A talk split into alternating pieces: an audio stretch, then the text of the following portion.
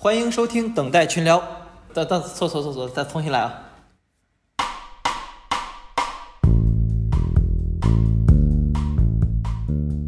大家好，欢迎收听等待群聊，我是小杜，我是 Sibyl， 我是丹哥。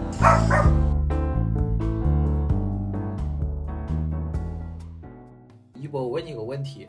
豆瓣儿，你怎么读啊？这豆瓣没有 R 吧？因为我看有一个微博，就是有人读那个豆瓣儿，然后结果就有人就在那嘲笑，哈哈，这哈哈哈哈，这个北京话，然后我就懵了，你知道吗？难道不应该是所有人都读豆瓣吗？我觉得这应该是看你是在哪里人，因为你一保定人，毕竟离北京也没有那么远，所以你管他叫豆瓣很正常。然后说哈哈，你北京话应该是也把你划进去了。北京第18环。开不开心？你把你当北京人一起嘲笑了，顿时觉得户口也有了。就是好事从来轮不着我们，一到坏事我们就变成京津冀了，是吧？哎，这样子，那我们应该稍微介绍一下一博，就是这不是临近奥斯卡了吗？然后我们就播客就打算蹭一个小热度。当然了，就是怎么说呢，我们也不是什么特别专业的大神级别啊，就是过来这儿就是聊聊自己这次奥斯卡季上的这些片子里面有哪一些我们比较喜欢，也能随便聊聊。我们还是有一个大神的，就是这是 Sibyl， 他刚才自签了。对，没有，说实话，自签真的没有，好吧。我虽然是学这个相关专业的，但是不代表我在这方面特别特别的激情啊，就是我不像一博一样，一博他是真正这种那种电影发烧友，要不然我们也不请他来，是吧？我这么一个就是学院派毕业的一个，这么按理说应该也是一个专业也不算资深了，顶多算是一个略专业的一个电影观众，我都不会专门跑到电影节上去看电影，但是一博会哦，这位同学会。我就是当时在纽约电影或者在芝加哥他们办的电影节，因为你可以看到，你可以提前看到一些那什么 indie film 或者一些国外的电影，我就喜欢赚那个提前的感觉。我就是哎，我知道你们不知道哎，我就不行了，我是现在不管是啥片子，我都两眼一抹黑，就只有就是觉得这个片子啊，这个可能真的很好看啊，我才会去上电影院看一眼。我不知道别人啊，如果我要选择去电影院看电影节看电影的话，只有一种可能，就是有一些正常情况下不能放的片子，只有电影节才会放，我可能会去看一下。如果是国内的话，国外而且很多电影节上他们放电影期，他们都没有。就是有一个要开始上映那个日期，他们很多就是来这里展，然后要被一些什么 distributor pick up 之后可能才能真正上映，所以你如果不看的话也不知道下次能什么时候才能看到，虽然大部分都会上映的了倒是。哎，对，一博要不要简单自我介绍一下？我叫一博，我现在是在芝加哥大学这里读博士，因为芝加哥大学你们也比较熟悉，是不是？因为原来还有恒星也是这个节目上的常客吗？不是，已经加入我们了都。成天被我们 Q 的节目中的一博妹妹是怎么回事？怎么我变妹妹了？一博姐，我当时是叫的一博姐。惊不惊讶？发现是个男的。对，然后就是我们也基本上是同一个平台认识的。然后之前我跟一博是怎么样聊起来的呢？是。当时就是疫情期间，然后大家都出不了门嘛，就特别的用寂寞这个词已经用烂了，但是也想不到更好的词了，就闲得慌。然后就在大家都已经在这个 Clubhouse 上聊的已经没啥可聊的时候，我一博还有另外两个女生就在想，哎，我们一起看电影吧，就是我们连着麦，然后喊3、2、1，一起摁播放，然后一起看电影，组织了一个。类似一个就是4个人就这么小团体的一个看电影的俱乐部，甚至还煞有介事的搞了一个文档，你们把上面那些不好意思跟别人说自己想看，因为说出来过于装逼的那些电影全都写了上去哦对，然后每周就这么一部啊，或者是甚至有的时候2部啊，就这么看。然后现在美国这边呢就也解封的差不多了，所以说我们也很少聚在了一起，就也最近也没有在一起看这好的这些电影，所以比较怀念当时跟一博一起在连麦看电影。我跟你说啊，我跟这些人我都没见过，但是呢，就是因为看电影这种事情，还结下了就是相对深厚友谊。毕竟我们就是看完电影之后，可能还会聊那么3、5、6、7、8个小时的。当然也没有那么夸张，就发现啊，这个人是个电影发烧友，没有这么发烧友。你呢？今天叫我来聊，我感觉还挺惊讶的，因为我感觉你在 LA 这个地方应该认识更多那种，就是从业人员认识更多、更专业一点嘛。但是我跟你说啊，就这件事情，为什么我们跟丹哥从来就不聊电影？就是我们聊过一次电视剧，然后还聊得挺没劲的。早期摸索阶段，大家不要回去听，真的不要回去听。但是，是这样子的，就是当你把一个从小热爱的东西变成了一个专业，然后甚至变成了职业之后呢，就是你看待它的角度就会有所不同，然后你对它的热情呢，就是不能说下降嘛，但是可能就是有不同程度的，就是。不同程度的下降，这么说吧。就比如说丹哥，他就是因为跟别朋友出去拍电影，然后他一学工程的一个大直男，觉得哎这玩意儿挺有意思，所以就接着学这个专业。我也是差不多，我还是专门学那个评论研究专业的，非常理论系的一个东西。但是呢，毕业了几年之后，就是有一种哎呦我不想分析了，我就想看电影，分析个屁呀、啊！就是我不想干这行了，拍电影好累啊。然后就是对很多东西产生了类似有一点点抵触情绪，所以就是怎么说呢，现在我看电影就纯粹就是觉得好看，我看了觉得特别有感觉，特别有感触，就这样就得了，想那么多干嘛？对。But anyways， 然后我们之前跟一博沟通了一下，想想看我们聊哪些片子比较好呢？然后我这也最近太忙，就是说实话，我没有像他们俩这样子，就是把近期上的一些好片子都看得七七八八，就只是看了一些，所以他们就只能就迁就我，就是只能挑看过的。犬之力和开我的车，对吧？就是它中文翻译是开我车，对吧？对，驾驶我的车，开我的车，驾驶我的车，驾驶我的车，开我的车，听着哎，老司机啊，开我的车，哎，开你的车吧。对，因为这两部片子，就我的观感，因为我看了应该是有8部，我是比较喜欢其中3部，犬之力。驾驶我的车，还有监听女孩，这是我最喜欢的3部。然后一博刚好也对其中2部。就是也喜欢，刚好我们就重叠了一下，就决定聊一下这2部。对，因为你说的 CODA 我也没看过，我也看的不是很多，感觉疫情之后看电影没有原来这么多了，感觉因为事情，特别是要开学。是说呀，有的时候一星期挤进去一个片子都不太容易，就是哎，作为一个打工人，就是下班只想看看无脑电视剧，然后瘫在沙发上，根本就没有余力去，就是说啊，我要看这一部。杰出的作品，然后在电视机前坐上个2、3个小时，然后一边看一边思考，就想哎算了，这个还是留给就是闲没事的时候再说吧。就往后推嘛，就哎呀这个以后我要专门腾出一个时间看，我先看会儿无脑剧吧。是，对，我也经常这样，就是那个比如说你在 Netflix 上面你做一个 watch list， 你这个加入我要看的，但是有些电影觉得这个电影应该挺好的，我不能就是间断的看，我得腾出个非常完整的时间，对，把我的时间投入进去看，然后导致我很多电影就一直没看，因为我一直找不出一个非常完整的时间来看。我也经常有这种感觉。对的，但是你还好，你基本上都看了。我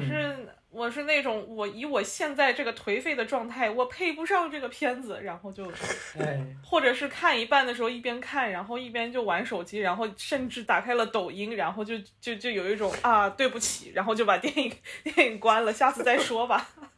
我看电影我都是那种，假如说我要中途一半我要去干别的了，我如果再看这部电影的话，我都要从头看。这个就要说一下《犬之力》，我一共看了5遍。厉害。对，就是跟片子没有关系。我有2次我大概是在2点左右开始看的，结果看到一半就困得不行了。还有两次是在下午大概5、6点左右，因为这个点儿嘛，就我这个时间就是该睡午觉了，也就该犯困了。如果再喝点酒，哎，4次都没有看完这个片子，而且跟片子都没有任何关系。我们准备也聊这个了，终于在第5次我把它看完了，而且确实好。嗯，我们来先聊一下刚看完这个片子之后，你大概是什么感受？我有一个印象特别深的镜头，就菲尔就是那个他打完飞机之后，然后不是跳进去洗澡吗？然后那个脖子上还挂着一个丝巾，我靠！当时哎呀，这感觉，我操，好可爱呀、啊！这个人好可爱，可还行。这个是让我印象最深的一个，算是影片当中就是为数不多，就是让人感觉有点没有那么压抑的一个桥段吧。反正感觉挺好的，就我觉得我印象最深可能就是那个结局，因为我一开始觉得这个电影估计就是那种断背山那种结构，就最后可能是。Phil 和那个 Peter 两个人之间，他们可能要搞那种断背山那种，然后最后结局发现那个神就被搞死了，然后最后那个结局好像是那个小男孩 Peter， 然后他就看着他妈和那个乔治两个人从那个马车上下下来，然后他转头很邪魅的笑了一下，然后他当时才发现哦，原来这电影是这个意思，一开始都搞错了。哪个意思？你说？我觉得就是他可能一开始。让你觉得他可能是一种就将两个人之间发生同性的感情，因为 Phil 他应该是电影里面就是应该 imply 就是他和那个他的那个导师，说导师是不是对不对，反正就是 mentor 那个什么 Bronco Henry 还叫什么，他们之间应该是有一种那种同性的感情在这里，所以我就一开始一直觉得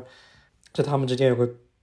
这种是一个感情线，但其实这个小男孩他只是利用了这个 Phil 对他的一些感情，然后反而达到他的目的，把 Phil 搞死，然后让他妈可以过上一个相对安稳的在农庄里的生活，这个样子。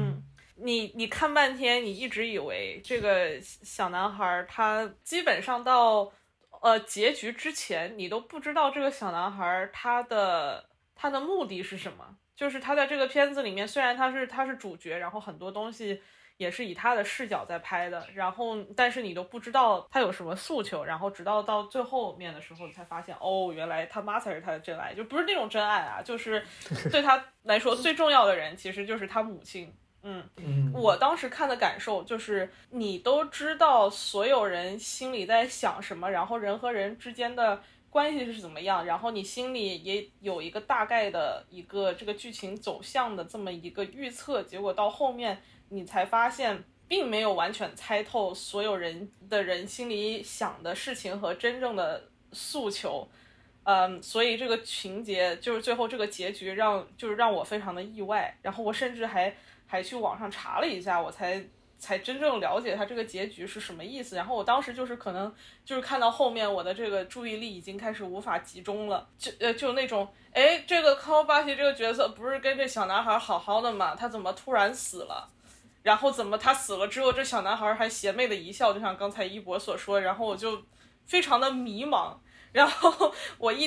网上一查，然后我顿时就有一种心都灰了，就觉得啊，人间无真情，人间无真爱，就是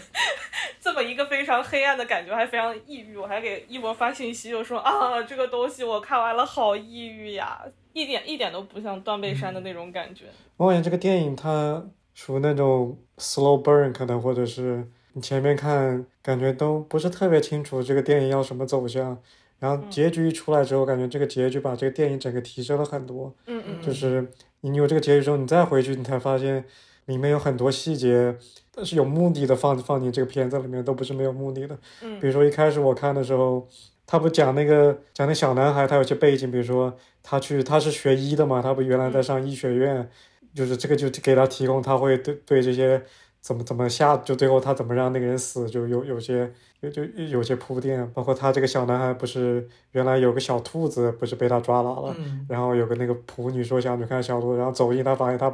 把这兔子给解剖了，就这个样子。还有一段他不是一开始我也看不到为什么，就是他出去打猎还是不打猎就是放牛，然后就发现一个死的牛。然后他就那边解剖一下，当时我就想这是干嘛呀这是，哦，后来才发现他是想用这个牛把他给搞死，因为他这牛不是得了什么疯牛病，然后让他在那边做那个绳子的时候就可以从那个伤口把他给搞死这样的，就很多这种细节，一开始你看第一遍的时候可能啊都不知道是干什么，但是看到结局之后你再回去想才发现哦，原来这都是很有深意的一些东西。而且我感觉他因为 Phil 他在这个农场这个乡下对他来说比较舒服，他可以比较好的隐藏自己的这个性取向这方面，可能在当时也不是一个特别主流的东西，就是其实他到影片一直他都没有明说他这个属性，一直都没有点破，甚至你有的时候就在想他到底懂不懂，了不了解自己这个属性跟是非常特殊的，或者说有没有这个意愿去继续往这个方向走。有一个就是也不算是个冷知识或者是什么的，就是几年前听的播客里面就是说 gay 他们就是有那种有一点 mentorship， 就像一博说就有一种类似导师一样的角色，就是一个比较年轻的一个 gay 他们在刚开始就是会跟一个年纪高一点的年纪大一点的 gay 就是建立某种关系，就不一定是情侣关系，但是就更像是一个对年轻人来说更像是一个引导者的一个关系，像导师一样的关系，在他们这个世界就是教他各种各样的东西，在这个世界如何自处，如何就是当然就是当年如何隐藏自己或者是不隐藏自己，什么样的生活方式，就是很多东西该怎么玩，就很多领路人是吗？对，领路人的一个样子。然后这个就是这个片子里面死去的这个人Phil 就是康伯巴奇演这个角色之前的这么一个导师这么一样的感觉，所以你就感觉哦，如果是这样子的话，他是有一种把这个小男孩发展成下线的感觉，对，就是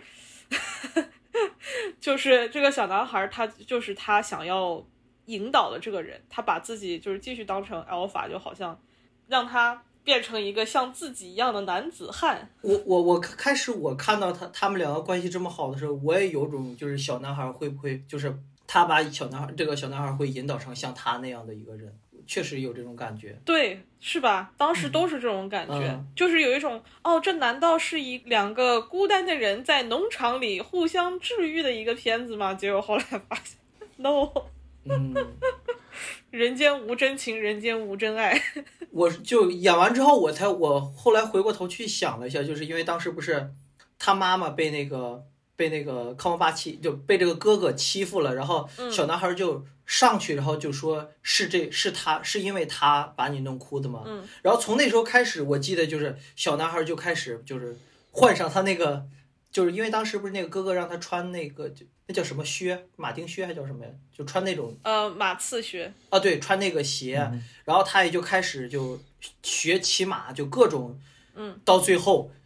就是把那个人杀了之后，然后小男孩就像一博刚才说，就鬼魅的一笑。然后当时我也看到那个镜头，就给他就是也换上那个曾经在店里边买那个小白鞋了，就感觉他自始至终其实他都没有过那方面的想法，就是他一直都是。只是想把这个人干掉而已，知己知彼，百战百胜的感觉，就是很多细节回去看的时候，还是觉得有一种细思极恐感觉，还是挺值得回味的一个很好片子。而且他们那个摄影拍的，他们的画面也很美。对，而且他这个电影不是通过一个应该是一个小说改编的吧？感觉这种改编的时候，因为小说的话，你通过文字内心的独白，你可以做的比较好。像这电影它也没有那种 flashback 或者什么内心独白，全部都是靠这个人演或者是靠他镜头捕捉他的一些表情来表达这个人的一些感情什么的。我觉得这个电影呢，它的那个，而且它那个配乐也挺好的，有时候感觉是那种很优美的，但是它里面有那种什么 violin 或者我不知道大提琴小提琴，反正是有那种让你感觉很 intense 那种感觉，就总感觉有什么东西不太对劲那种感觉。就是他那个小男孩把那个水端上来的时候，因为当时那个音乐就是那种哇很强烈的那种死亡感，然后那个又拍他那个手在水里边，然后那个伤口，我当时就感觉我操完了，不会是真的吧？怎么会这样？对对对，我不知道你们对这个人聊不？就是编曲的这个人是那个，我没记错吧？应该是 Johnny Greenwood， 就是那个Radiohead 里面那个弹吉他的。除了就是帮 Radiohead 就是搞他们自己乐队音乐，他经常搞电影配乐。他跟那个 PTA 原来合作也挺多的，包括他上一部 Final Thread 好像也是他配乐，他现在就搞很多配乐这种，我觉得他配乐其实做的还真的挺好的。哦，是挺好的，这个确实音乐挺厉害的，就感觉很合适，在那个恰当的剧情里边。哦，对，还有一个值得一提的就是他们这个片子的导演和摄影都是女性。怎么说呢，我觉得就是女导演和男导演他们的，当然就是这个听上去就非常的武断且笼统啊，但是我就觉得好像女性导演或者说同性恋导演的话，男同性恋导演的话，他们拍出来这个片子这个感情就是比这直男导演拍出来要细腻一些，你们有没有觉得？就是他们就是会有很多那种细节，然后男导演的话就是尤其是直男导演，他们拍的就是有，当然不是说不好看，就是比较直接，就是比较爽片那种感觉，就是重拳直击，对，重拳直击。然后像这种女性导演的话，拍的就有一种润物细如生的那种感觉，就是渐渐的，我靠，事情就不对了，然后你再发现哦，原来前面埋了这么多情绪在里面。哎，我有个点啊，就是那个康巴奇那个角色，也就那哥哥，他对卖牛皮这件事情反应他特别大。我觉得他那个卖牛皮好像是因为他本来想那个牛皮给做那个什么绳子要送给那个 Peter 的，对，被他妈卖走之后他就没有材料了。不过我感觉这个电影有点很 convenient， 就是这个小男孩的他这个 plan 要这个发生才能他只有把他搞死。比如说他先确定这个人是个同性恋，然后他就可以就是调动他的感情，然后包括他妈把他的所有牛皮全部卖走之后，他才可以把他自己那个有毒的那个牛皮拿出来让他用那种。如果说他妈没把他牛皮卖走说不知道他有办法吧，估计。我看完之后我是感觉会不会就是死去的那个人和卖牛皮啊，这些会有联系，包括他的病会不会其实就是因为这个病死的？因为后边不是也提到菲尔，就是他那个在这方面特别注意，对这个疯牛病什么的。对对，他得保证这个牛皮就是干净的。你别说他刚才就是他那个晚上他不是在做那个绳子，然后他手伸进那个水里，看他想这个有点性感啊这个镜头，后来才发现这是他要死的，他就给你表明一下他手伸进这个水里然后什么细菌感染。一开始我没有考虑到这点，说还想这个有点 sexy 啊。但是我觉得那一场戏确实整个戏就很 sexy， 就是你就觉得这两个人在感情升温。包括他们在抽烟的时候递给你一下，然后我再抽一下这种。对，就是你以为这是一个非常好像要发生什么的那种，就是而且你知道编绳子这件事情本身就非常的性感，就是尤其是以他们那个拍摄方式，结果后来发现这里面性感的背后全都是死亡的前奏。对对对。不过因为我刚才说的，其实就是因为他整部片子他都是，因为他也一直在强调，就牛皮它是只烧掉不卖掉。其实我刚才是这个意思。哦，就是你说他为什么对牛皮这么有执念吗？对对，我就为什么就不能卖掉？因为我的理解啊，是因为之前没有这个小男孩，他没有需要把这个东西传承下来这么一个对象。所以他这个东西对他来说是一个非常私人的，非常 exclusive， 就是非常专属于他们这个群体的人。所以他就是如果今年就是没有遇到这个人，或是只有他自己的话，他留着这些东西没有意义的，我是这么理解的。如果是给了别人，他就会觉得是玷污了我这么一个我自己的这么一个传统，或者是对，就这个东西不能给外人，只能给我知道他是，并且他跟我有这么一个特殊关系，然后我要把这个对于我们来说意义重大的这么一个东西就是传承下来，所以我才会给他做这个牛皮绳。你可以理解吗？这种感觉。你这么一说，那个小男孩其实对这个哥哥好像情绪也挺复杂的，因为最后他还是拿着那个绳子，还拿着手套戴着，但是可能是因为有毒，主要是因为有毒吧。对对，就是对，就也并没有把它扔掉，而是就放到床底下了。我觉得这就是说明他其实也是这个身份，但是只不过他的母亲和他的幸福对他来说更加重要。而且我觉得他对这个康伯巴奇这个角色交给他这些东西，他是有所吸收的，就是哦，我确实承认我是这个身份，然后我也非常感谢你教了我这些东西，然后你这个牛皮绳会永远成为我以后人生中的一部分，但是与此同时，你确实是我们幸福的绊脚石，这种感觉。嗯，对。所以我就看就觉得情绪很复杂，就看完之后，他们每个角色你都没有办法恨他们，没有一个角色是让你，哎呀，这个人好可恨。你就都感觉哇，好可惜，为什么他会变成这样？好可惜，他为什么走了？都是这种感觉。我是觉得，如果一个电影把一个人描述的非黑即白的话，那就不是一个特别好的电影。对，这个东西就是不是说它是不是一个特别好的一个，毕竟不是童话，只有童话里面就是只有分好人和坏人，就是给成年人看的东西里面，就是没有人是特别非黑即白的。嗯哼，我这么觉得啊。哎，总之就是5颗星。5颗星，非要扣的话，就是看完太过抑郁了。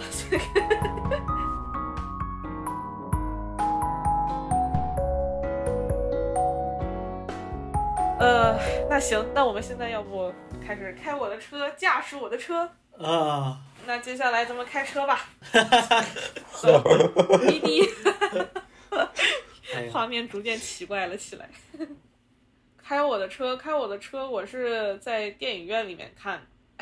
就感觉年纪大了，在电影院里面开始坐不住啊！开我的车不是一个驾驶我的车不是一个院线大片，所以它上的这个电影院这些剧场啊，都不是像 AMC 那种啊、后椅靠背还可以往后再靠一点儿，然后特别舒服那种。它是那种椅子稍微有一点硬，然后90度角的那种靠背，就觉得你坐的直直的，有一种在上课的那种感觉。所以我就看的前期有一点疲惫。但是看到后面了以后就觉得我靠，这电影太好了，欲罢不能。这个片子也是前半部分也是略显无聊，也不知道他要讲啥，就都是到后边一步往上推，就是对。我觉得他一开始那个跟他老婆那一段，就是在他出现他那个 title card 的那个前面，那段还是比较紧凑的，我感觉他中间有段他排练那段，我个人是不是特别懂，可能我对他那个剧我本身不是特别了解。哦，你说那个万家舅舅那个剧是吧？对对对，他们排练的时候我也有这种感觉，但是他在车上念台词的时候是有和他们这个呼应上，我就感觉我操，好牛逼啊！对对对，他那台词和他内心生活都很呼应上，对。是的，那你们当时看完什么感觉？我当时看完之后，我是首先想到了我的一些亲戚们，就比如我姑姑啊他们。因为当时我记得我刚辍学没多长时间，大概是高二高三这个时间段吧，我爷爷走的。从那之后就是我经常会听到一些像我姑姑他们会说一些话，就比如说哎呀，你爷爷在的时候为什么不多回家看看他呀之类的。每个人都是在这样，就是当一个人走了之后，他们就会对他有一些愧疚的心理，这是好像是一个挺正常的一个事情，然后我就想到了那时候，他们说的一些话。对，就这事让你情感特别有共鸣，是吧？就是这个片子。一博，你觉得呢？我觉得这个电影它就拍的就是这个视觉上面就感觉特别美啊，还有那种感觉你有时候看一些日系的衣服什么的那种，就是那种简约的那种感觉，然后包括。看起来就让人很舒服，感觉很多电影它也许就是那种 slow burn， 包括我们今天说2个电影都感觉就有些时候挺慢，但是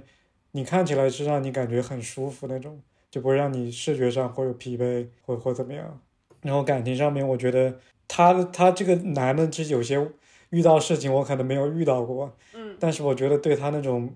他内心那种愧疚，我觉得还是也能打动到你内心，就感觉。我们要说到剧情吗？还是等一下再说？你先说完你的感受，然后我们再大致捋一下他这个剧情。OK， 因为这个男的他不是一开始就发现他老婆出轨之后，他其实一直有点逃避这个事情，包括老婆他最后说我想跟你聊一聊，然后他就一直不敢回家，就在外面那边驾驶他的车，然后那边跑来跑去。等到他真的回家的时候，发现他老婆已经死了。如果说能早点就是面对他老婆的这些事情，然后如果他能早点回到家，也许他能早点发现他老婆就是生病，就可能可以把他老婆就是送到医院或怎么样。他对他来说他自己是个遗憾，虽然他自己可能对他老婆对他出轨这事情，他一开始也是不是能特别理解，但是他最后也能，就最后他们在那个雪山上面做到了和他的家司机一样，都知道怎么做一种妥协，或者知道怎么再继续生活下去。我感觉啊、这感情线也是挺有意思的吧，我觉得。嗯，就是要随便说一下大致剧情吧，就是这个。嗯，男主他开篇的时候就是一个非常性感的一个画面，就是男主和他老婆啪啪之后的这么一个，就是一个非常温馨但是又非常日常的一个早晨，然后你就觉得他跟他老婆感情一定非常非常的好，结果后来发现哎，他老婆好像出轨了，然后你心里还在想哎，这女的咋这样呢，两个人不是感情挺好的吗？你看到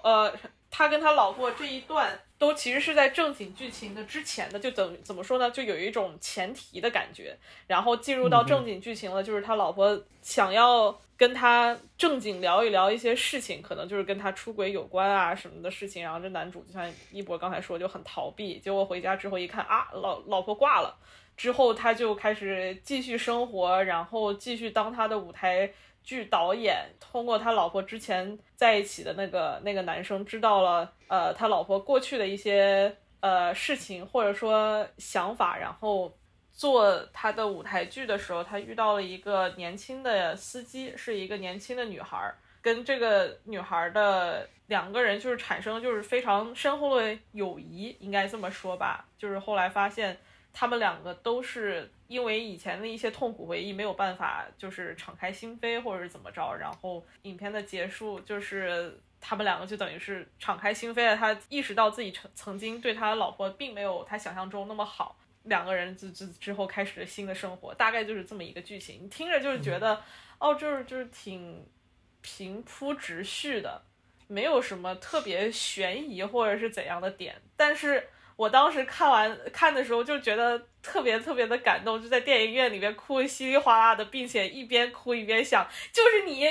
害死了你老婆，你知道吗？你老婆就是被你杀的。就我看到那个他逃避那段我是特别能代入的，因为我就是这种人，我就是遇事我就是逃避，能拖就拖。对对对对，我也是。你们男的怎么都这样啊？开始非常武断的针对一群人。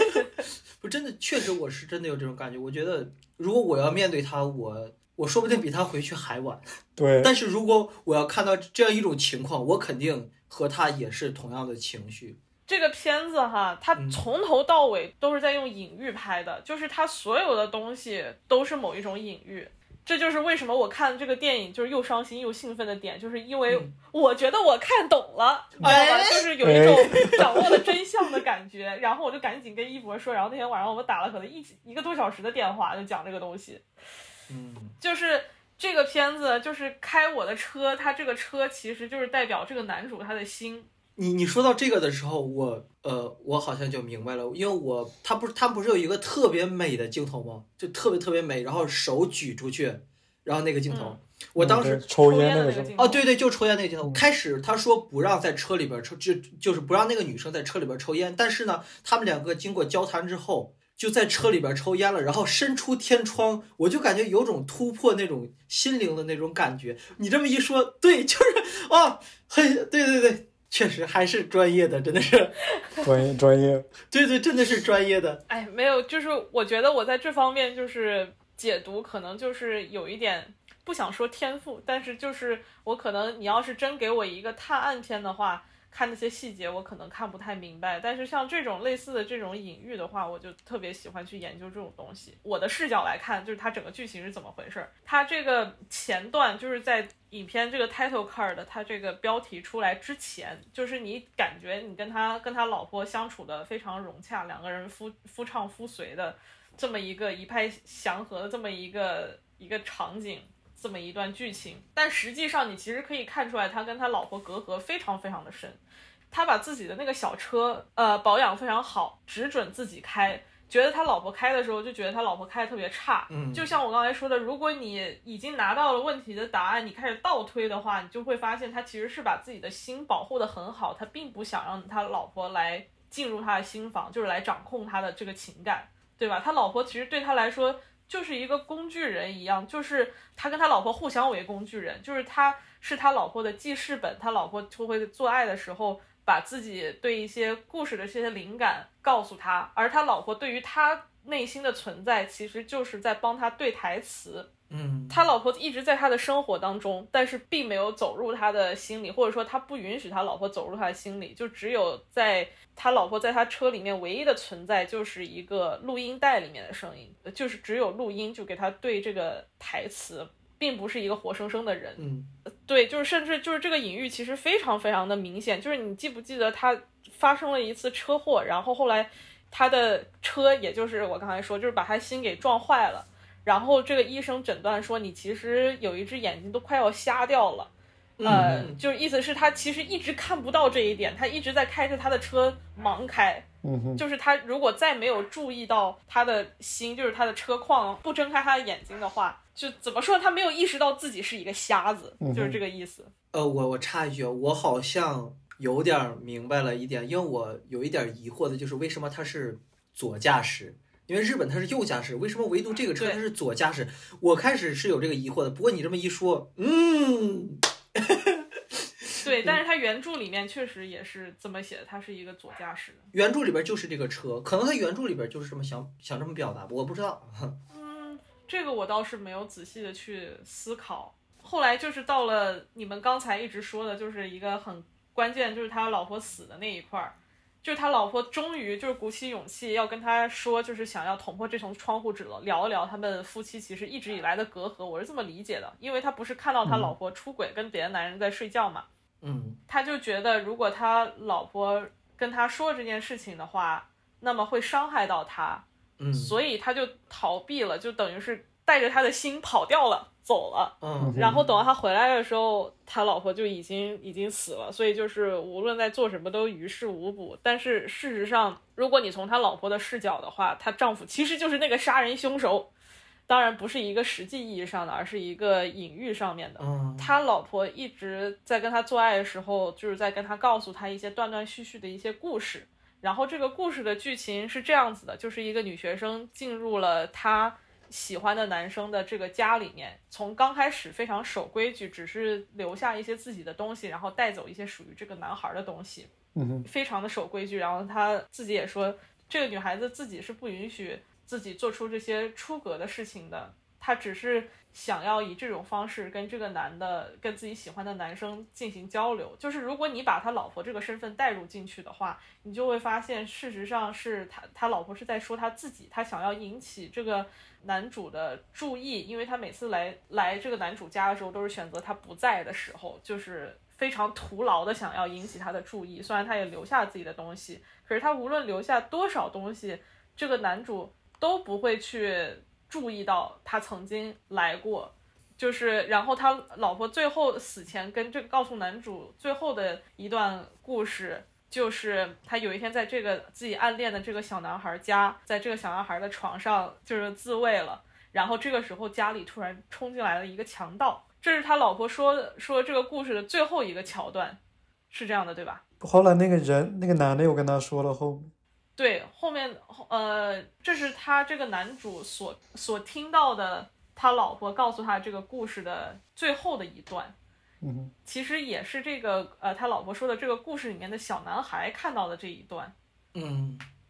剩下的这个背后的故事，这个男主一无所知，他就也没有特别当回事儿。直到就是后面他从男二他老婆当时的出轨对象的嘴里面知道了这个故事后面发展的，也就是故事中的这个小女孩呢，把这个强盗打死了，然后她离开了这个小男孩家。可是第二天在学校里面，这个小男孩却像没事人一样，像什么事情都没有发生一样。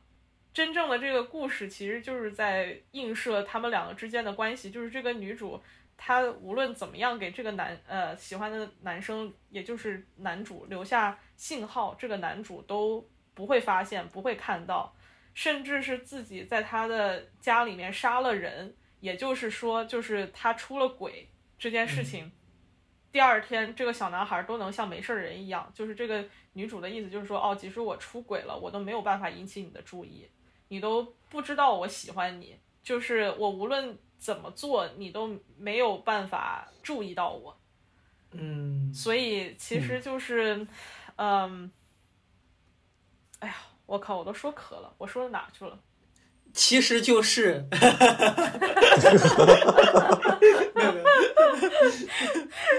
救命啊，就是你看到这里的时候你就觉得还是一个这个女生想要引起这个小男孩注意，然后这个小男孩没有注意到她的这么一个单方面的故事。但是这个故事里面还有一个故事，就是这是一个非常套娃的一个片子，就是这个女主说这个小女孩她梦见自己前世是一种鱼，是什么鱼呢？是一种应该是吸附在别的鱼身上的一种鱼，对吧？嗯。但是呢这个小女孩梦见自己前世是那种鱼，可是没有吸在别的鱼身上，而是吸在海床上，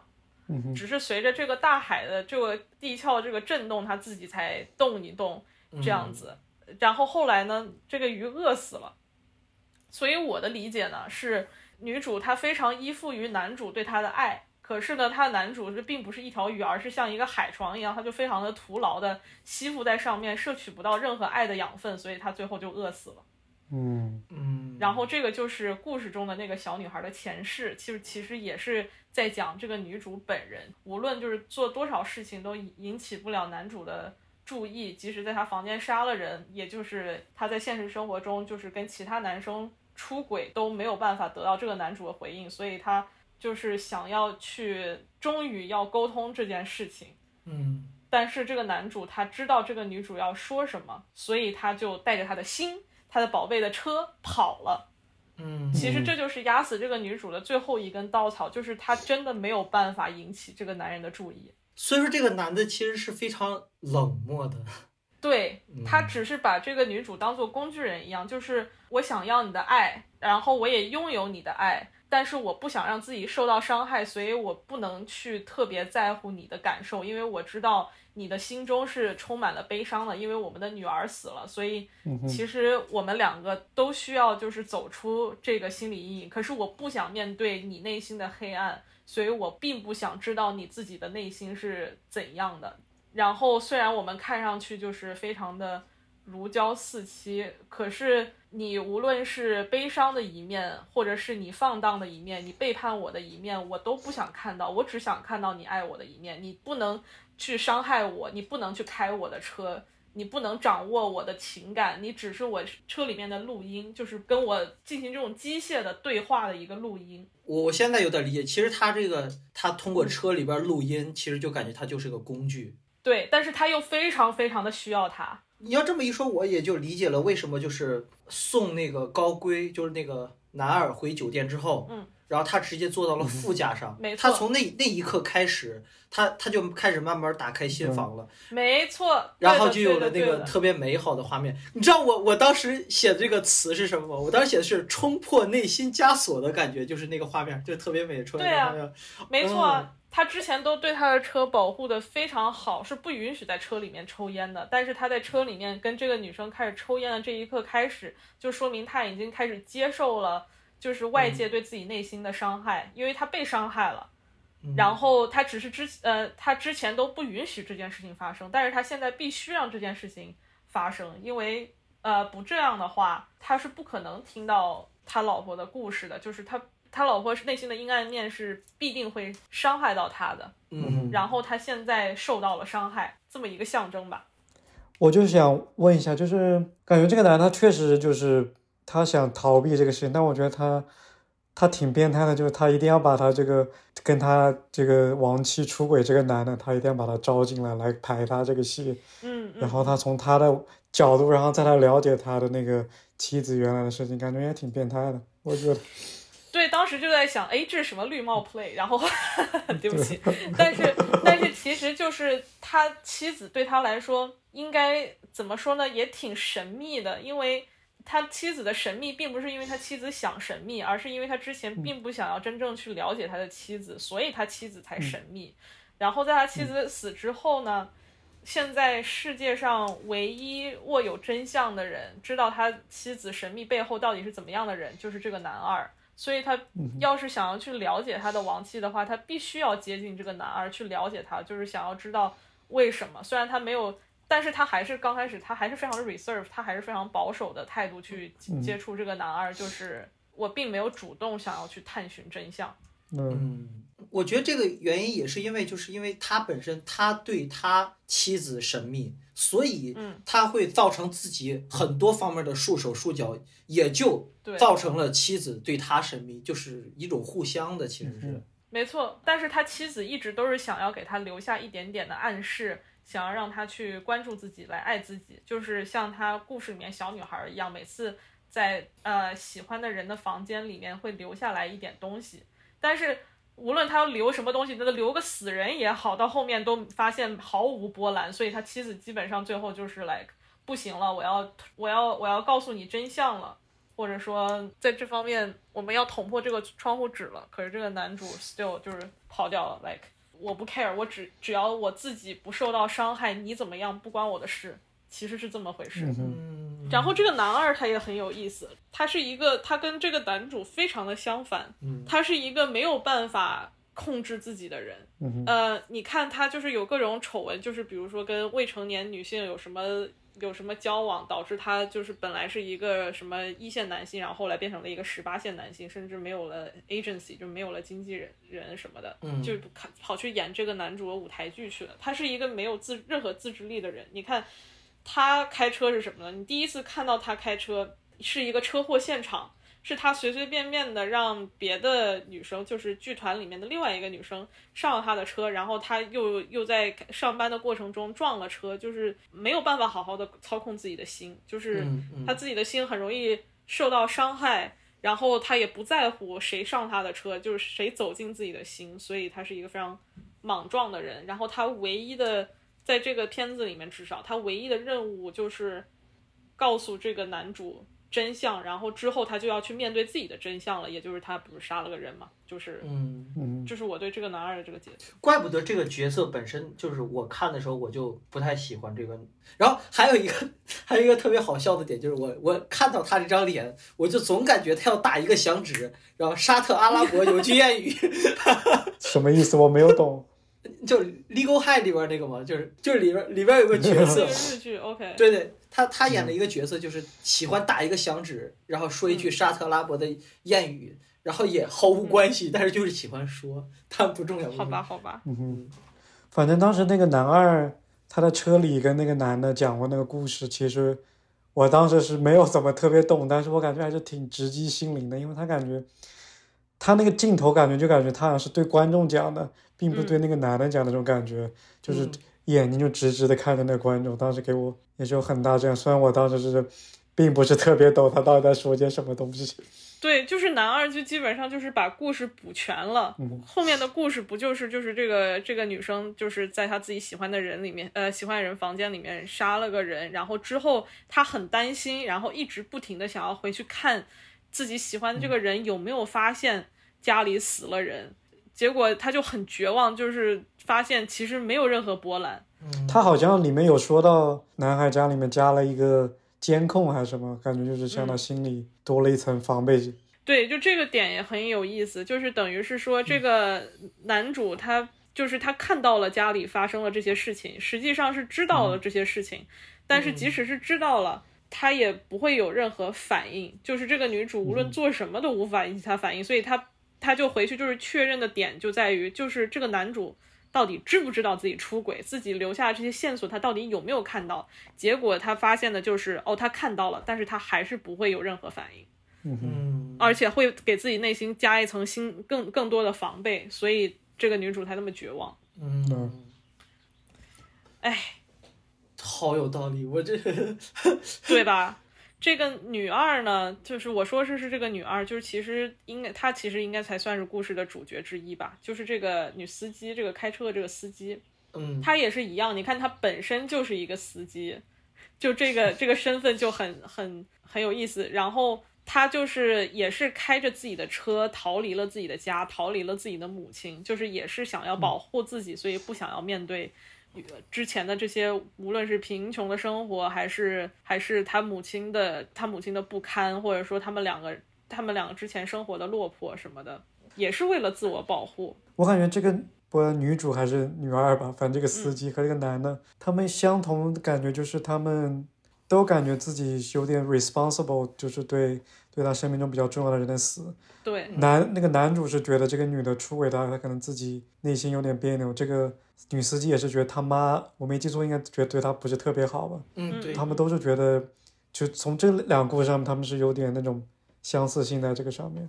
对的对的对的，只不过我是这么觉得啊，就是这个女主她想要她开着车逃掉，真的是为了自保，为了守护自己的内心而跑掉，她是因为一直在感受这些伤害，所以她要开车跑掉。这个男主他是拒绝受到伤害，然后也拒绝让自己的妻子自己最爱的人走进自己的内心，所以导致自己妻子的死亡。所以如果他们两个都对自己爱的人的死该负责的话，这个男主应该负更大的责任，应该是这种感觉。全责，对，全责，他属于全责。所以我觉得就是在后面这个司机带他回去看了自己的老家，然后把所有的事情说出来之后，就是觉得啊，这就是他受了这么大伤害都能如此勇敢的回去面对这些真相什么的话，那自己就更加责无旁贷的那种感觉。所以他就是真的是去面对这个血淋淋的这个真相那种感觉。啊，我补充一点，就是我明白了我其中一个疑惑，就是男主回家的时候发现妻子和那个男二做爱，当时放的是特别欢快的音乐，当时因为我注意到，我有点不理解，可能是从他妻子，就当时他其实导演是从他妻子的那个角度来讲的这个，所以他妻子会觉得啊，这是一个会让男主发现放的特别欢快的音乐，是吗？我不知道，我不知道，一博你怎么看？他那个音乐我不知道是不是有这么个意思，或者可能是有点讽刺或怎么样，或者是也许他们的音乐本身是这个男的，就男主和女主之间的音乐，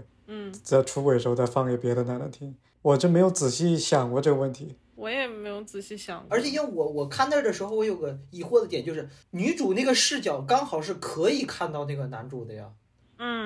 我就觉得他就是想要故意想要让他发现，即使是之后他们吵架也好，即使分开也好，两个人也不是会像两堵墙一样互相进入不到对方的内心，所以他以为这个可以撕破一个口子，就是那种他知道自己在做错的事情，但是这确实是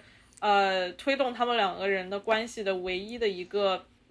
个方式。就怎么说呢，有一种自暴自弃的狂欢吧那种，就是反正末日了，马上就要进入新一个篇章吧，那我们不如欢快一点这样子的感觉。结果后来发现这个男主没有任何反应，我靠，心死了。哦，真的是。你觉得那个女主当时是发现男的知道他出轨吗？他因为不是第一次了，所以这个男的应该不是第一次发现，或者说他因为他感觉就是有一种我习惯了，习惯了可还行。我还挺喜欢他好几处的配乐的，我发现冰河龙界包括我还看过他一个那叫啥来着，那个他的音乐也很好。我发现我有一个短板，就是我对音乐电影的配乐我就不是那么敏感，就是音效也就罢了，但是配乐我是真的是记不住。就是那个特别美的那段，如果把那个音乐去掉之后，我发现那种情景至少能打消70%。就那个感觉，是吗？我都不记得那块有音乐。有，我不敏感到这个地步，就是我都不记得那块有音乐。他音乐确实做的不错了。对，我当时看那个预告片，我就感觉这个音乐好像挺那什么。哦，是的。哦，对，还有一个隐喻就是他那个舞台剧。哦，那个舞台剧是我当时就看的最迷的，我就不太确定他这段拍出来，因为他的舞台剧就是排练这部分，他就是占了电影很大一块的，其实那块我其实不是特别理解他花这么多篇幅在舞台剧的排练上是想表达什么。这个我只能是猜想了，就是舞台剧吧，你看他演的是同一个剧本的不同语言，按道理说不同的语言互相应该是听不懂的，即使他们在说的是同样的一件事情。我觉得就是隐喻，就是和别人的关系，就是按理说鸡同鸭讲互相是听不懂的，但实际上你都是可以听懂的。对，因为他这里面有一段有个聋哑夫妇，感觉他就隐喻就大家其实互相可以理解，互相可以听懂，感觉是这个意思。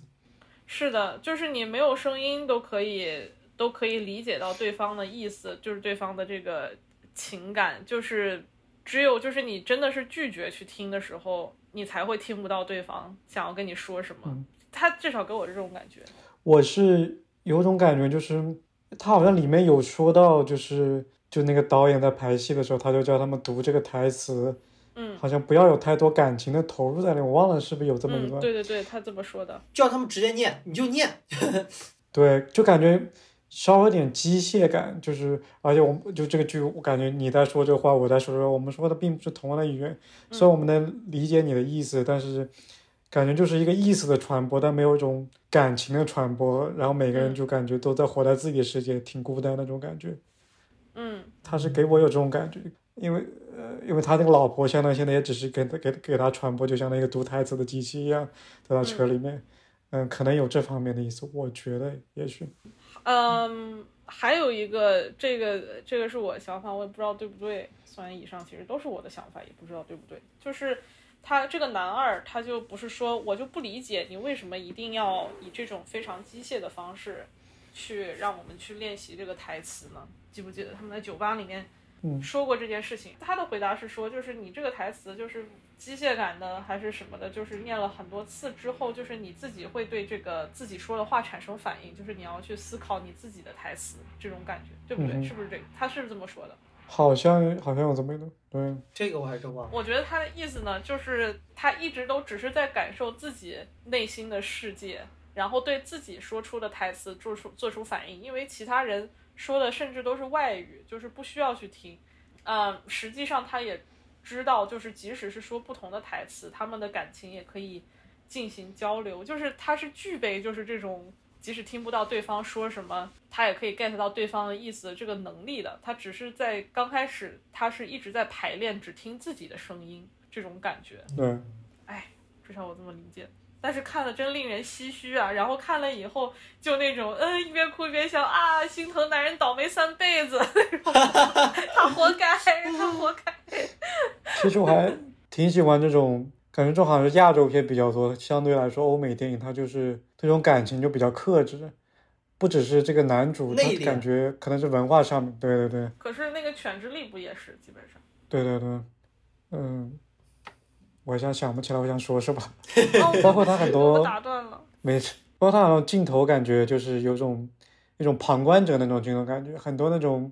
看美国电影，他很喜欢那种，比如说 close up， 或者是那种 shaky cam， 就是跟着你那种。他感觉这种电影都是，好像看到很多亚洲片都是那种，这镜头就像一个旁观者，就是观察这个人物之间，并不是有自己一个角色在这个电影里面那种感觉。就是他是不是不想让你去带入其中一个角色，这只是想让你去观察他们之间这种感情流动也好，或者是什么也好。哎。其实我还挺喜欢这种，这只是风格不同啊，对，没有优劣之分倒是。对对，我个人是比较喜欢这种的。哎，就看来就是咱们就是都对这两个片子还都挺那个什么的，挺喜欢的。没有，我是感觉我白看了，你知道吗？就你这么一说完之后，好像是那么个感觉。但我感觉电影反正都有自己的解读，感觉就是这个电影对你来说就是你的，你看完之后你都有自己的解读，不需要一个标准的答案，都只要有自己的感受就行了。对，就是有一种你的专业根本就是一个非常主观的东西的感觉。对，没错，就是不，确实就是别的专业的人，别的比如说电影制作专业的人上我们专业的课哈，就有一种你们说的都是什么狗屁那种感觉，就是这种东西难道不就是当时拍片子的时候资金短缺，所以随便拿了个道具替代，结果你们解读成这样吗？就经常他们对我们会有这种质疑，但是我其实觉得每个人解读出来的东西都有一定的真相在里面。当然这个真相指的并不单单只是当时拍摄的情况啊，或者是导演的意图啊，而是就是结合剧情也好，当时那个时代环境也好，都可以做出一个相对比较合理的一个解读。就比如说我印象特别深刻，就是我当时在上一个课，我们那个教授学院特别有名的教授叫 Casper， 他当时给我们看了一个片子，里面那个女主她是在忘记发生什么事情了，就一个黑白片，什么50年代的片子，然后那个女主她就是开着车，然后穿着一个裙子，就是一边抓自己的裙子啊，然后就觉得特别的不舒服，然后这个裙子呢上面也有很多的这种挂饰，然后看上去像一个小公主那种蓬蓬裙一样那种感觉，然后那个老教授就问我们，是说你说为什么这个女主她要穿着这个裙子，然后我们当时就懵了，就是说这是什么课，我们为什么要搞这种东西。所有人他点了好多人回答都是因为这个女主她内心不成熟，所以她穿得像一个公主一样，就说明她还是一个小女孩，或者说因为这个衣服她非常的华丽，显出来这个女主当时非常她这个角色非常的有钱这样的。然后那个老师都是 no no no， 就是你看她那个裙子上那些挂饰，她这个意思是 the world is dragging her down， 就说这个世界都在把她往下拽，她就是没有他一直在挣扎。然后我当时就有一种 holy fuck， 原来我学的学科竟然是这样的。不过感觉这种不管是看电影还是做一些阅读理解，能理解中间的感情或者他想表达一些语言是非常厉害的一种能力。像我是一个理工科的，有时候我就是没法从这个角度分析很多。我就比如说，如果你给我看那种判案，我能知道有这个证据一、证据二、证据三，然后有这个逻辑下来。如果就是像这种电影对我来说就是算一种挑战，因为很多时候是一种感情上的交流。但是我是跟你相反，我是有一点不擅长那种，比如说看一个什么Momentum 诺兰的那个叫什么记忆碎片还是啥的，记忆碎片，然后说他之前是这样的，之前是那样子，我看就OK yeah， 当然了最后你都会给你一个一个解答，他原来是这样子，就是明显的这种线索性我是不是特别擅长脑子去梳理。但是我特别擅长就是看这种隐喻，他这个其实是在说这件事情的，这个其实是在说那件事情，就是我觉得就是可能就是思维方式的不同导致的。就比如说像驾驶我的车这种，我其实没有读懂很多东西，但是我看的时候其实我也是有很多情绪的，包括哪个镜头到那我就感觉我也说不出它为什么好来，但是感觉就是对，就是有这种情绪在。对啊，这就是必须是一个好片子必备的素质。就是我觉得就是有，比如说开我的车，它为什么是一个好片子，就是你即使没有读懂它这个隐喻，你也可以 get 到它这个情绪，你可以感受到它这个故事，你可以跟里面所有的角色，尤其是主要角色产生共鸣。而且它画面很美，就是因为一个电影它首先它得好看，就是一个笑话它本身不管它是想讽刺什么还是想要怎样，它首先得好笑。他这个电影，他如果他本来本子就写得很糟糕，然后大家演的都也就是那个样子，拍的就也就 so， 然后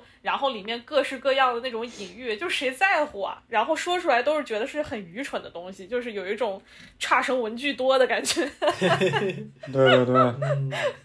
忘了，反正有些烂片看了感觉不怎么样，然后网上说这个电影很高级，里面有这些。你没有看到点，其实我觉得我也不是特别在乎你说这个不好看了，谁 care 你高不高级啊？对，非常激情澎湃的一个言论。反正大概就是这样，就是两部非常好的片子，都是很好的片子。对，推荐，强烈推荐。其他的就是好看就好看，不好看拉倒。但是这两个片子就是非常的，不要因为前期的慢节奏就放弃它。话说就是有一种好像要强行上升主题的感觉。奇怪了起来。就是刚才小杜就是你说你在看开我的车的时候，想到你以前家里有人就是去世之后，就是当时就是大家的那种内心的状态啊什么的，所以你看这个电影就特别有共鸣，对吧？你觉得你是怎么样？就是电影对你来说，你为什么喜欢这个东西？为什么看这个东西？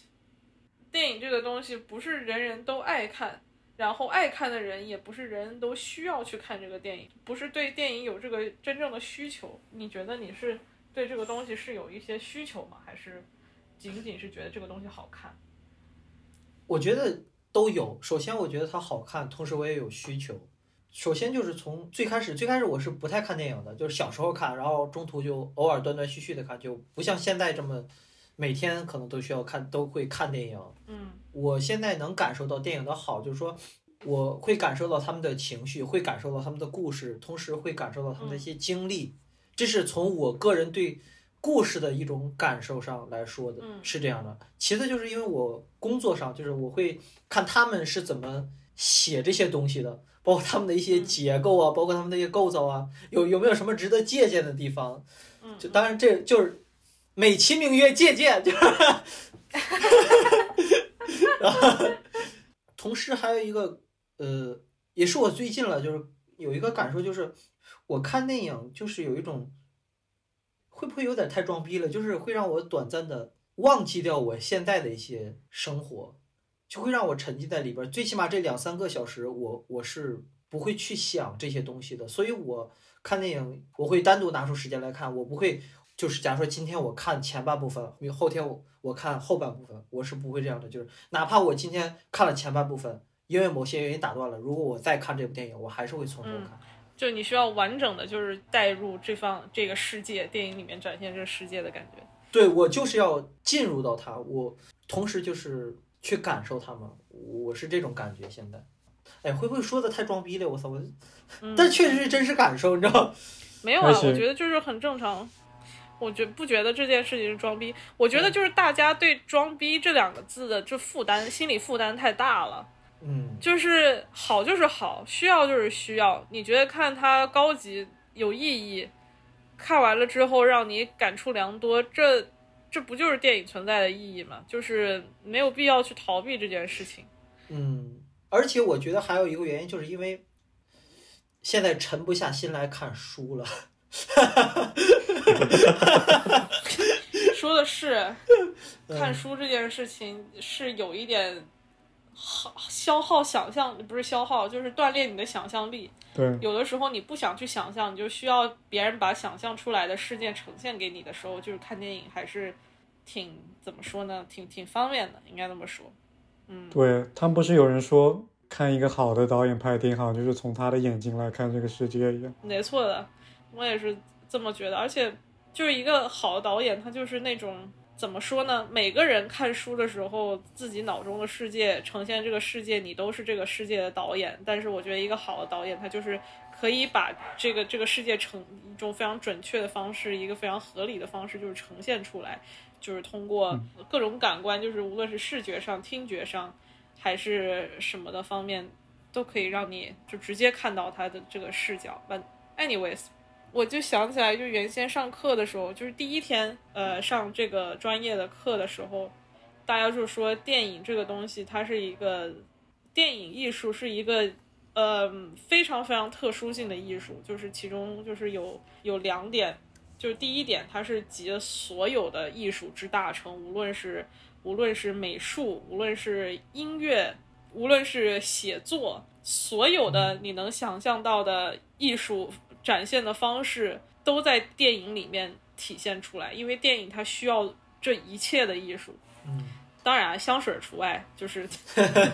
也许有一天这个感官也会被加上，但是其他的就是都有，你要啥有啥，要表演有表演，要写作也有写作。第二点呢，在历史上它是一个非常完整的东西，就是几万年前别人写的小说什么的，你可能就找不见了，对吧？就可能就是到现在完全没有人听过。但是因为电影的历史发展的比较短，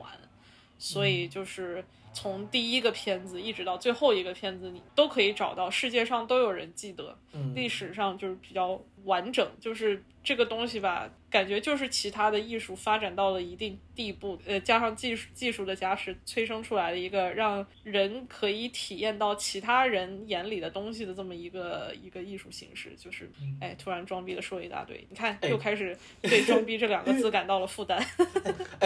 我从一个特别功利的角度来说一下，就是电影。它有一个特别好的一点，就是它可以把一个作品然后凝结到了2-3个小时这么短的时间，就是你可以从中获得你想要的东西。你想，如果你读一本书可能就得5-6个小时，然后你只是通过2-3个小时就可以获取。然后同时它也不像剧需要长时间的，可能你看一部剧就得花1天2天，才能看完，但你看一部电影只需要2-3个小时，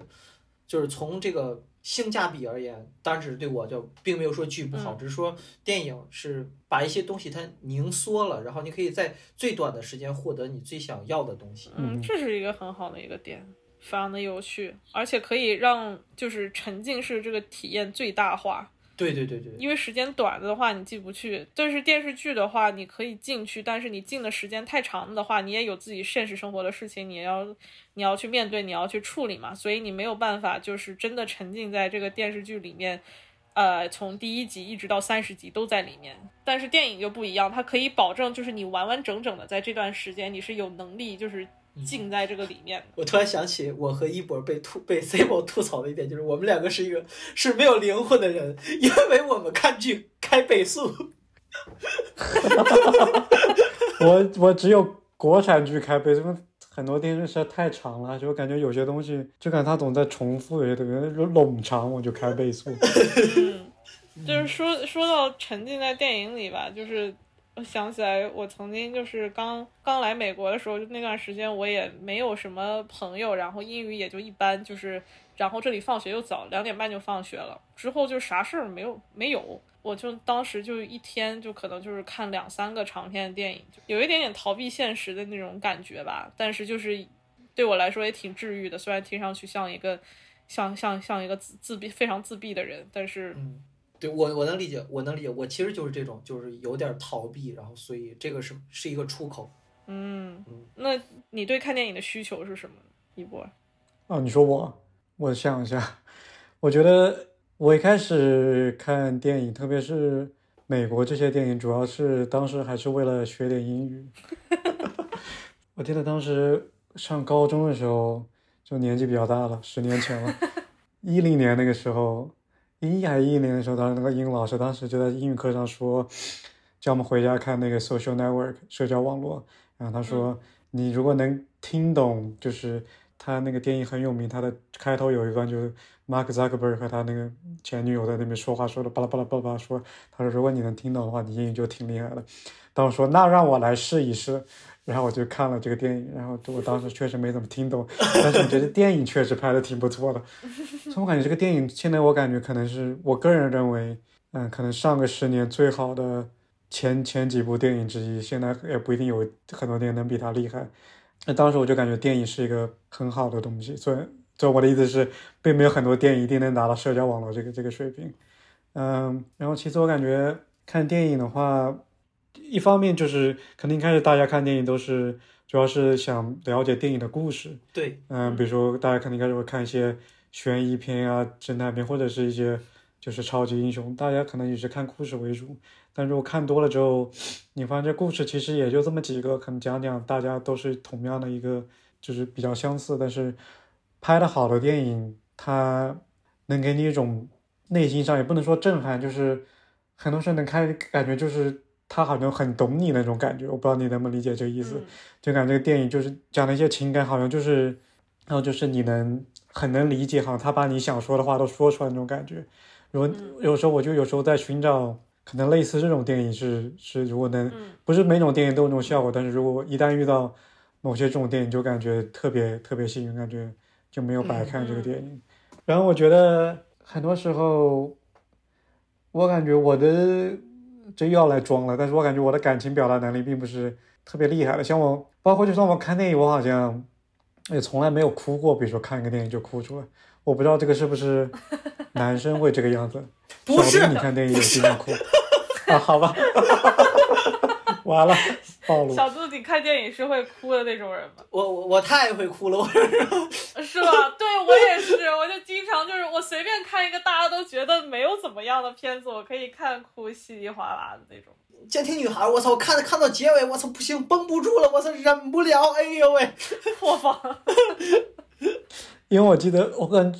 好像跟别人说，他们总是有点惊讶。我想起。你看过那个电影就《燃烧》吗？里面那个变态杀人鬼，也不应该说变态杀人狂，他就说我从来没有哭过。当时我感觉这不是挺正常的吗？后来他说，他这个人是个变态。我就有一种，难道我是变态？对，因为我感觉可能是，因为我一直是学理工科这个样子，像我爸他也是学理工科，他对我的教育就是反正就是遇到比如说生活中遇到一点点不一点点错，就遇到比如说大的挫折或者什么，他不会从感情的角度来疏导我，他只会说啊，比如说这个事情已经发生了，那下面我们该怎么办，就是也要想后面怎么办，他没有一个阶段就是让我处理一下自己的一些感情上面的一些疙瘩或者怎么样，这样说可能比较好。反而有时候可能看一些电影会感觉，如果你能从电影里面找到一个，就刚才说能找到一个共情的人，或者是他把你内心的一些想法说出来，感觉也是对自己的一种释放。或者我不知道这样说起来是不是一个很好词，包括我其实当时高考考的不算特别好，然后我当时暑假高中毕业也没什么事，当时我就考虑可能要来美国读书或怎么样，然后我当时就看了很多电影。我当时印象比较深的，我不知道你们有没有看过一个叫《点球成金》Moneyball， 我没有看过，但是我听 Moneyball，反正我感觉里面就是讲一个人事业不是很顺，反正就是当时感觉就很有感触。当时看了这个电影之后，然后我就注册了一个豆瓣账号，我上面标记的第一个电影就是这个豆瓣没有R南方人的豆瓣是豆瓣包括很多时候看电影，我感觉对我最有共鸣的都是有些，一开始我觉得都是有些比较直男一点的那种电影，我感觉比较有共鸣，包括我刚才说点球成绩，什么社交网络，包括什么，不知道你们有看到《美丽心灵》？《美丽心灵》是讲有个数学家，他有什么精神分裂。我好像一开始我觉得，我好像只能从这种电影里面找到一些共鸣，但我后来发现其实并不是这个样子的。我记得当时2017年的时候，我看了那个《Lady Bird》，《Lady Bird》是我感觉挺神奇一个电影，因为它这个电影它讲的是一个在美国生活的一个 teenage girl， 她的一个 coming of age story， 相当于。感觉他评价挺高的一点，我感觉就是他不管你是生活在什么地方的人，他里面传达了一些感情，包括他是当时他一直比较叛逆的一个女孩，然后后来他离家之后发现他其实还是对自己喜欢的那个，包括对他妈对他的那些故乡 Sacramento 都是很有很大的感情。我感觉这些很多 emotion 都是 universal 的，不管你是男的女的，在哪个地方生活，在什么年龄阶段，这种感情都是都对你产生共鸣感，这个是电影一个挺神奇的一个点吧。对，就是能让你感觉就是你在这个世界上不是一个人的那种，不会感觉那么孤单。就是对，当然呢，就是电影的故事都是看的就是很精彩的，大家就是有一种然后呢，但是如果就是尤其是我就揣测啊，就是当你可能就是从小到大被教育的不要去把你的情感外露，你需要宣泄情感的这个需求需要被压制的时候，我就觉得电影是一个很好的一个就是宣泄情感的这么一个工具吧。你平常不能说的话，然后或者是你想要发生但是最后却没发生的事情，都可以就是在电影里面看到，就是找到那种归属感。就感觉好像在电影里面有时候怎么说，就感觉在电影里面反而那个角色更懂你那种感觉。对，而且有一种就是有一些自己做不到的事情，包括自己没有经历的事情，也可以通过它然后让自己体验一遍。对啊，所以我其实就是特别讨厌有一些电影它会用一些比较，它会利用情感这个东西来，当然不是说挣钱是个坏事，或者说吸引观众是一件坏事，但是就有一种就是拙劣的拍出来，然后用一些比较廉价的一些情感，然后来赚取你的这种你的关注。就举个例子吧，就是卖惨，就是苦情戏。对，就是没有什么内容的苦情戏。因为其实为什么看这种东西，刚开始就觉得很过瘾，就是哭得很爽啊，或者是怎样，看的就是那种撕心裂肺、哭天抢地的东西，刚开始觉得挺好看的。因为平常生活中，你要是真遇到这种事情，都是这种看戏的心态。哇，这个东西真的是好，居然这么刺激。其实大多数情况下，就是现实生活中不是这样子的。就是你自己有一些情感，有一些需要宣泄的时候，你是得不到一些发泄的，除非是真的是到了某一个点，然后才会爆发出来。然后就是比较好一些的电影呢，就可以在你不需要真正的是爆发，变得特别的狗血，然后那么戏剧性的情况下，就可以让你感受到就是每个人内心的那种感受，我觉得就是这个其实才是真正能产生共鸣的部分，我是这么觉得的。嗯，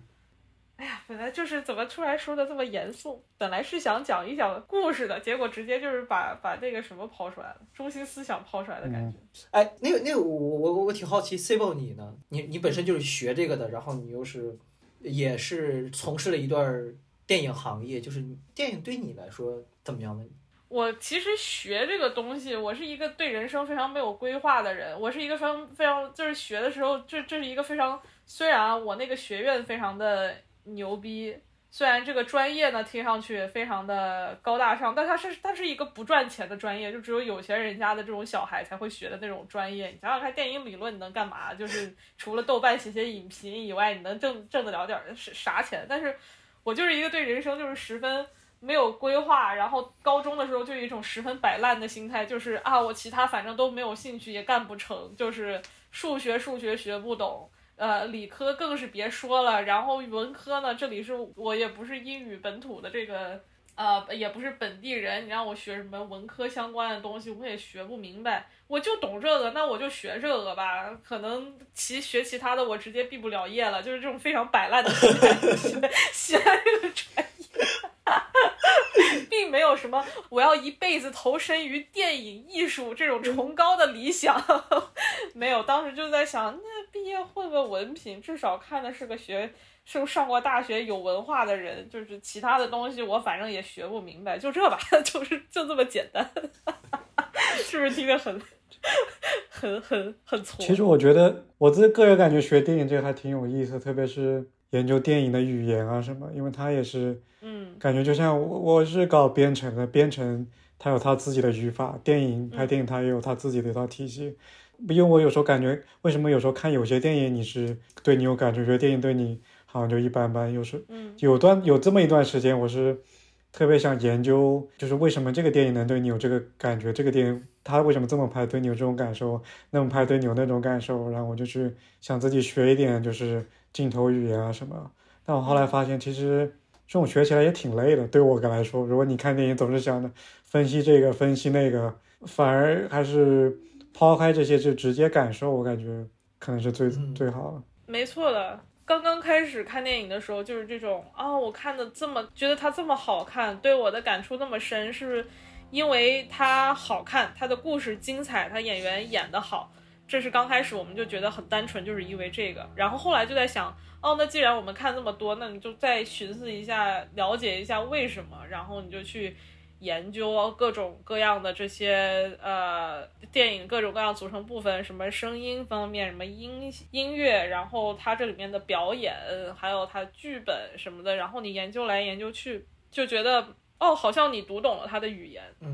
但实际上你看这个片子的时候，如果你太关注这些东西，你就没有办法好好享受，忽略到故事本身了，容易是吧？不是，就忽略到电影这个东西给你的这个感受本身，就是有一种如果你一直脑子里面想的配料表去吃饭的话，你就一直都是以一种分析的心态，但是你却感受不到就是当时东西入口一瞬间的那种感受，就是你只是在分析。然后现在我就有一段时间，我就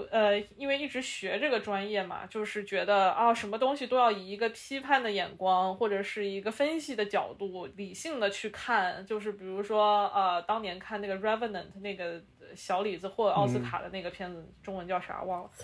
荒岛求生，荒野猎人还是什么？荒野猎人，对，荒岛求生的人，汤姆汉克斯的对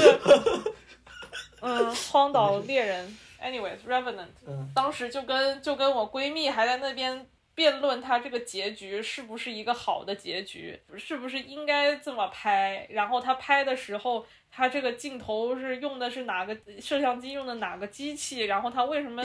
这个调色调成这个样子，然后怎么样的，就觉得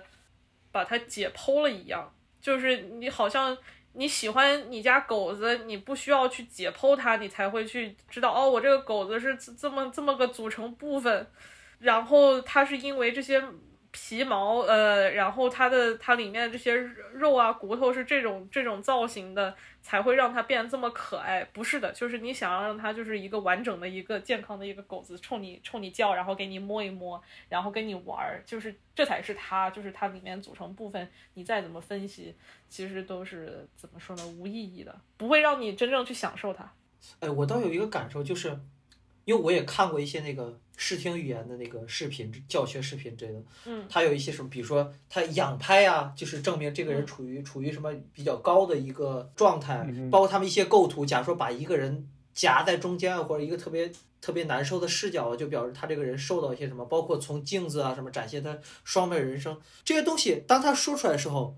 这么说吧，就是可能当你看的时候，假如你不知道这个视听语言，但是我回想了一下，我之前看的时候，当时给我的观感其实也是这样的，只是说我不知道这个视听语言它有一个专门的名词，我当时的感受其实如果不知道的话，它给我的感受也是这样的。当然可能更专业一些的就不说了，但只是说一些比较粗浅的，它是从情绪上从视觉上是会给你感受的。对，我感觉如果有些镜头语言它没有就一下子在你脑子里就 register 这种感情的话，他也一定要，如果要说出来是这么分析，感觉就没有意义了。他如果说他一定要给你一种直观的感受才是最厉害，他直接一个镜头出来，这两个人他怎么个做法，或者一群人怎么个做法，或者镜头怎么搞，他这种感情直接给你投入到你的脑子里了，直接应用你的脑子里了，这才是最厉害的。如果说一定要回过头来再分析，哦，这个人在这里，这个人在那里，就不然意思就没有特别那么大。对。确实，你吃一个零食的时候，你要是盯着配料表看到里面有糖，你才能吃出甜味儿的话，那就没意思了。对呀，所以我其实就是现在就是觉得像这么硬分析挺没有意义的，就是你觉得好看就好看，你觉得不好看就不好看。我说的就是这么分析没有意义，我指的分析就是说，哦，它这个东西用的是什么样的摄影机，然后它这个电影这个比例 aspect ratio 是比如说是什么16:9的，是因为它是一个这个题材的片子，就是分析这些东西就是觉得没有意义。当然它必须得在啊，必须得是合适的，这样子你才能在完全没有把注意力放在这件东西本身上的时候，但是可以接收到他们想要给你提供的这个感受。哎，聊那个啥了，聊砸了，我感觉聊砸了。哎，我有一个问题吧，就是如果你们自己做导演的话，你们会想拍一个什么样的电影？这个突然想到，就是要不你先说吧。理工男尬笑，一博无所适从。剧本里没这么写呀，没说要提这个问题呀。如果是我的话，我会拍两种类型，一种是像失之愈合那种，就是我比较喜欢那种恬静美好，就是可能是因为我总是想一些不好的东西，然后我对失之愈合拍那些恬静美好的东西就特别向往，就他总是给我一些特别单纯的感觉，可能我那个是我想拍的一种，没有那些杂七杂八的，就是只是展现出那些平平淡淡的东西来。OK， 然后拍的是谁的故事呢？是你自己的故事还是别人的故事？还是你自己想象中的什么？我也没有太想，但是如果我要拍的话，我可能会以一个东西为原型吧。我一般就是在学校的时候，电影学院的时候，大家最喜欢问的问题就是啊，你就喜欢看谁的片子？然后现在谁在问我同样的问题，就是哦，你最喜欢看谁的片子？我可能就不想回答这个问题。但是还是第一次有人问我，如果你是导演的话，你想拍什么样的片子？因为可能我在电影学院的人设就是这货肯定不能是导演，就呀，但是这是一个好问题，我觉得，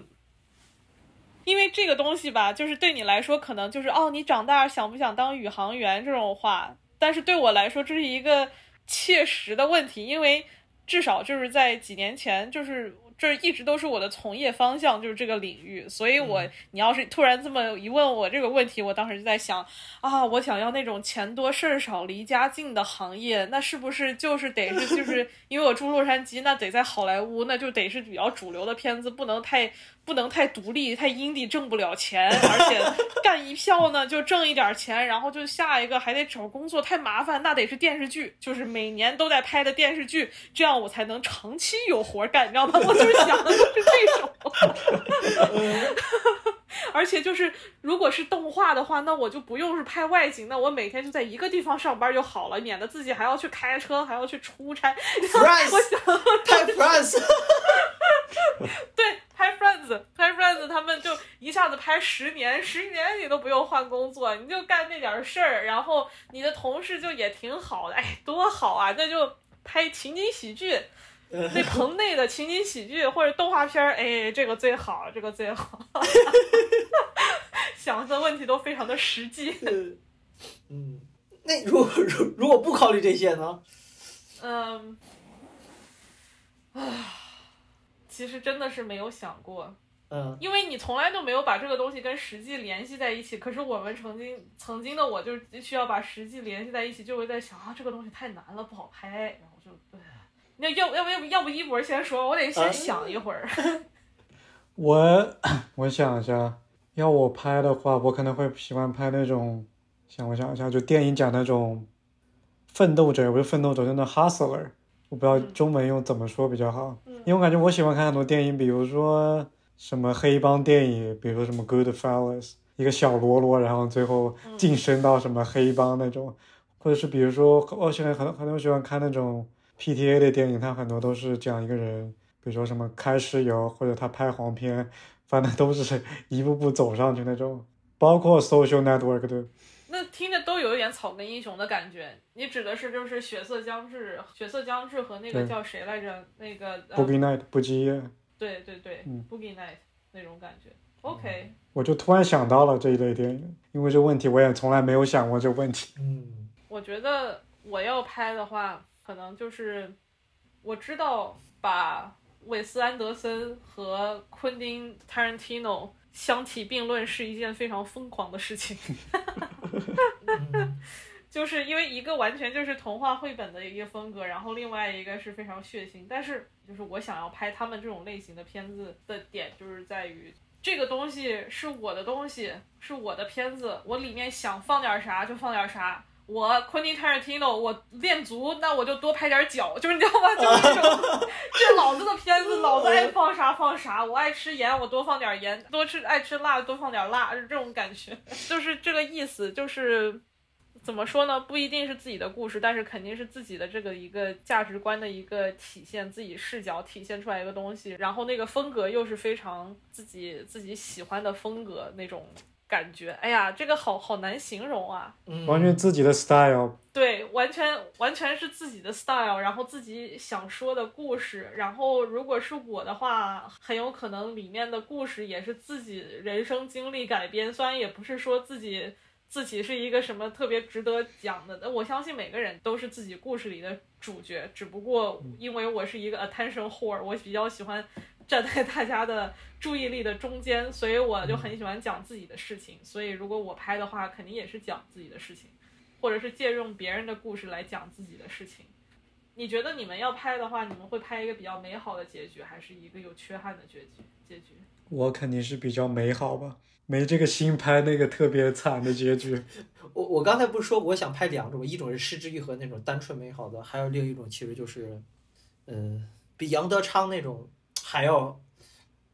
就是类似于古岭街那种吧，就是我可能会想拍一种那种，就是先建立起一堆美好的东西，然后最后咵摧毁掉，反正最后得死个人就要么就是单纯美好，要么我就想拍一些特别黑暗的东西，然后最后结局也不好，就是反正就是给你摧毁一切，告诉你现实太狠了，